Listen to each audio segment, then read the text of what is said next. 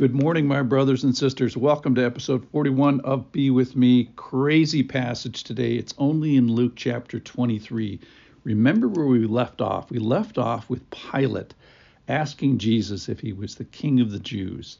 And then Jesus basically answers asks answers him back, are you asking me from a personal perspective or are you asking me from your prof- professional perspective? And we find Pilate near to the kingdom, but he fails to listen, fails to heal, fails to have this personal revelation of God. So he finds out that Herod's in town. So listen to what happens next. This is in Luke chapter 23, verse, uh, I'm going to start in verse 5. The Jews were urgent, saying, He stirs up the people, teaching throughout all of Judea from Galilee way in the north of Israel, to this place, Jerusalem, which is in southern Israel. When Pilate heard this, he asked whether the man was a Galilean from the north of Israel. And when he had learned that he belonged to Herod's jurisdiction, now he's talking about Herod Antipas, he sent him over to Herod, who was himself in Jerusalem at this time. What a what a fortuitous thing, he thinks. So when Herod saw Jesus, he was very glad, for he had long desired to see him because he had heard about him, and he was hoping to see some sign done by him. Who wouldn't want to see a miracle? So he questioned him at some length, but he made no answer. The chief priests and the scribes stood by, vehemently accusing him. And Herod, with the soldiers, treated him with contempt and mocked him. Then, arraying him in splendid clothing, sent him back to Pilate. And Herod and Pilate became friends with each other that very day. Before this, they had been at enmity with each other.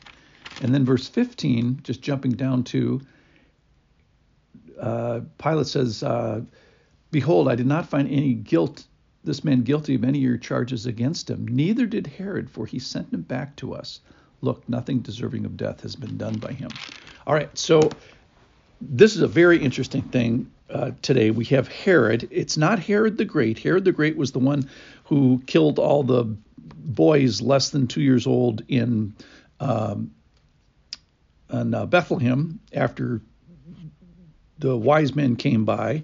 He's the guy that uh, killed his wife and several of his sons. I think he drowned them. I'm not positive about that. He was known as the great builder. He built the Mas- Masada. He helped rebuild the Jewish temp- temple. He has a bunch of sons, four sons that survive. And at his death, which is in 4 BC, he gives uh, and set them up for ruling. Herod Antipas, one of them, is the guy that we're talking about here uh, today. He ruled for about uh, 30 years, from 4 BC, 40 years to 39 AD, basically over Jesus' lifetime. Um, and that tells you something that the guy was a pretty good ruler or maybe just as ruthless of his uh, dad. All right, so Herod, we find, is glad to see Jesus. Now, he knew of Jesus and he had actually threatened Jesus' life in, in Luke chapter 13. Jesus hears about this. Some Pharisees say, say to Jesus, You've got to look out. Herod's trying to kill you. And Jesus says to him, Tell that old fox. I just love that. Tell the fox, and he says, the, If a prophet's going to die, it's not going to be up in Galilee, it's going to be in Jerusalem. That's where all the prophets die. So uh, Herod, rightly so, wants to see a sign. Who of us wouldn't want to see a sign? Would be totally cool. He questions him at length, and Jesus, probably to Herod's great disappointment, doesn't engage in this and uh, is silent. But then this is the this is the cool part today. Um, so one of the non-cool parts is he treats Jesus with contempt. He shows by his attitude or his manner of treatment that the entity has no merit or worth, just disdain. So that's what him and the soldiers do by um, mocking him and having contempt. The Jewish leaders continue to accuse him, but then this is the part that got me today.